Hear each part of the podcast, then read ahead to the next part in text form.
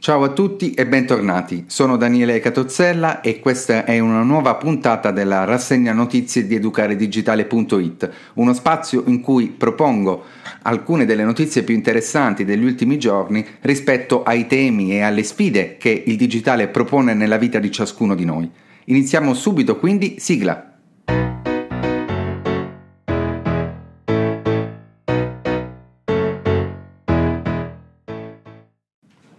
La prima notizia di questa settimana è sicuramente la presentazione di un nuovo documento, un commento sui diritti dell'infanzia in relazione all'ambiente digitale che è stato presentato in questi giorni all'ONU. Si tratta di un documento importante frutto dell'elaborazione di una serie di rapporti eh, provenienti dai diversi Stati membri, oltre che da una serie di giornate dedicate al tema del digitale rispetto ai bambini e anche ad una serie di laboratori che sono stati proposti ad oltre 800 bambini eh, in tutto il mondo. Si tratta di un documento molto importante perché pone l'accento sulla necessità di integrare la Convenzione eh, per i diritti dell'infanzia anche intorno ai temi del digitale e alle nuove sfide che il digitale pone nella vita dei bambini e quindi dell'intera comunità e soprattutto alle nuove responsabilità che gli stati hanno rispetto appunto a queste nuove sfide, rispetto in particolare all'impatto del digitale nei più piccoli. È un documento molto interessante e anche molto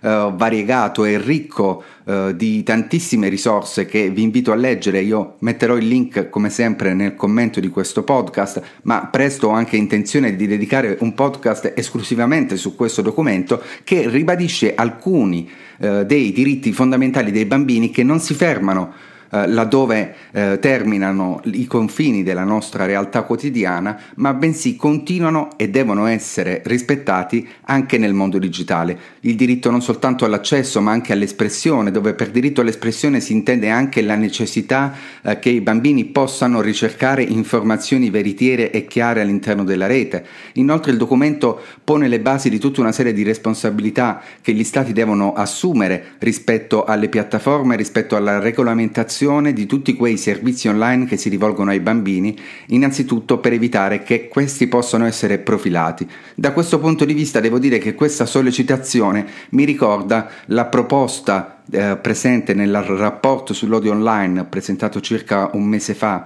al Senato, di cui ho parlato nel podcast, che proponeva eh, l'idea di uno Stato che in alcuni casi interviene anche finanziariamente per far sì che piattaforme eticamente costruite eh, possano svilupparsi e non debbano dipendere dai dati pubblicitari che come sappiamo eh, sono anche il motivo per il quale veniamo così tanto e profondamente profilati nella nostra vita digitale. Un documento quindi molto significativo che certo, come sempre accade per questa tipologia di documenti, sembra così lontano dalla realtà di ciascuno di noi, ma che probabilmente potrebbe significare una nuova base di azione per quanto riguarda gli stati nella loro regolamentazione dei servizi digitali, di cui c'è moltissimo bisogno, visto che attualmente, ad esempio, il nostro paese continua a rispondere soltanto laddove vi è un'emergenza, come è capitato nella questione della ragazzina e di TikTok di cui abbiamo parlato negli scorsi podcast, invece di cercare di costruire delle infrastrutture digitali che siano a misura di bambino. Un ultimo accento importante nel documento viene fatto rispetto alla necessità che le relazioni sociali fisiche eh, siano preservate per i bambini. E questo vuol dire che gli stati devono fare in modo che i genitori, ma non soltanto, anche gli operatori che, op- che lavorano con i bambini siano formati e soprattutto che vengano date opportunità, pensiamo ad esempio alle biblioteche cittadine, ma anche alla scuola, opportunità di sperimentare giochi, sperimentare tutti tutte quelle attività che significano relazione fisica, perché questa è significativa nello sviluppo neurocognitivo del bambino. Un elemento che viene ricordato in questo documento e che trovo alquanto significativo. Un documento infine che ci aiuta a ricordare che la cittadinanza digitale, spesso confusa con la necessità di fare in modo che i ragazzi conoscano eh, i rischi della rete non è esclusivamente quella. La rete non è soltanto un rischio e noi abbiamo bisogno di crescere cittadini digitali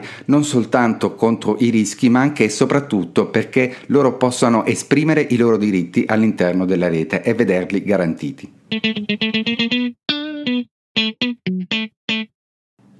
Sempre in questi giorni è stato presentato il nuovo report relativo all'anno 2020 dell'Associazione di categoria dell'industria dei videogiochi italiani. Devo dire che questo report è da sempre, ogni anno, molto interessante perché al di là della parte in cui si sofferma sui dati di vendita o sulle tipologie di console che vengono utilizzate, c'è tutta un'area che viene dedicata e nel 2020 è specificatamente eh, centrata sul um, profilo dei giocatori, non soltanto dal punto di vista del genere, ma anche dal punto di vista delle loro attività online e in questo caso per il 2020 sono state poste anche domande più dirette ai, ai ai diversi target del report, quindi ai diversi giocatori, eh, da cui emerge che il 50% ha trovato aiuto per rimanere connesso con gli amici grazie ai videogiochi multiplayer, che il 48% si è sentito meno isolato grazie a questi giochi online con i quali io posso giocare anche con i miei compagni. Devo dire che questo è un elemento significativo, io ho dedicato molti articoli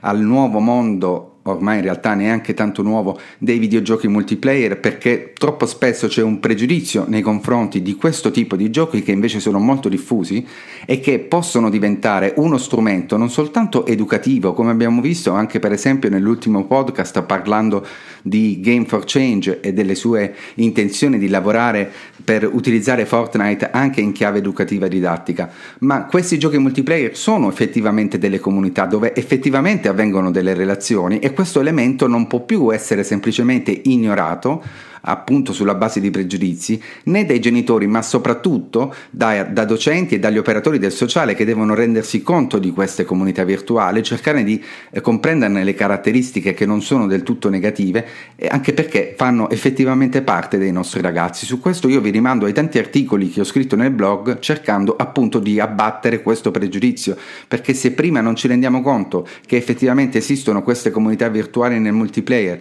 e che rappresentano un elemento importante importante nella vita dei nostri ragazzi, difficilmente potremo operare con i nostri ragazzi per parlare appunto ad esempio dei temi della cittadinanza digitale e di un uso consapevole e critico del mondo connesso.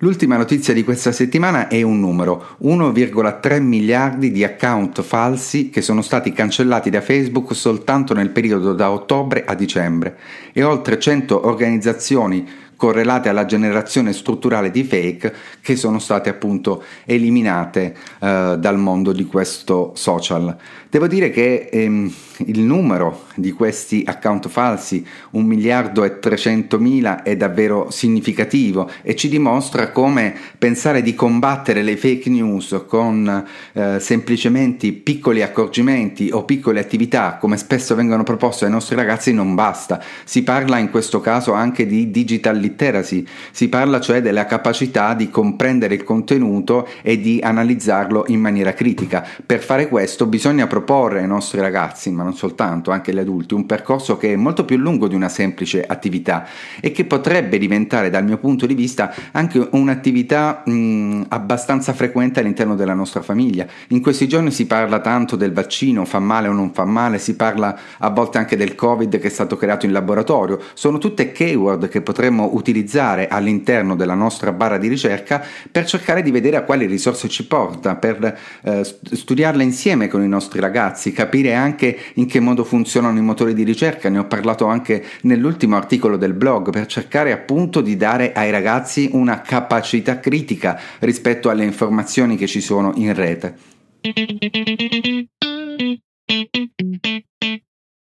E con quest'ultima notizia io vi saluto, vi do appuntamento alla prossima settimana, come sempre scrivetemi su info-educaredigitale.it se avete notizie da proporre o commenti ehm, da fare e io vi do appuntamento quindi a presto, sigla, ciao!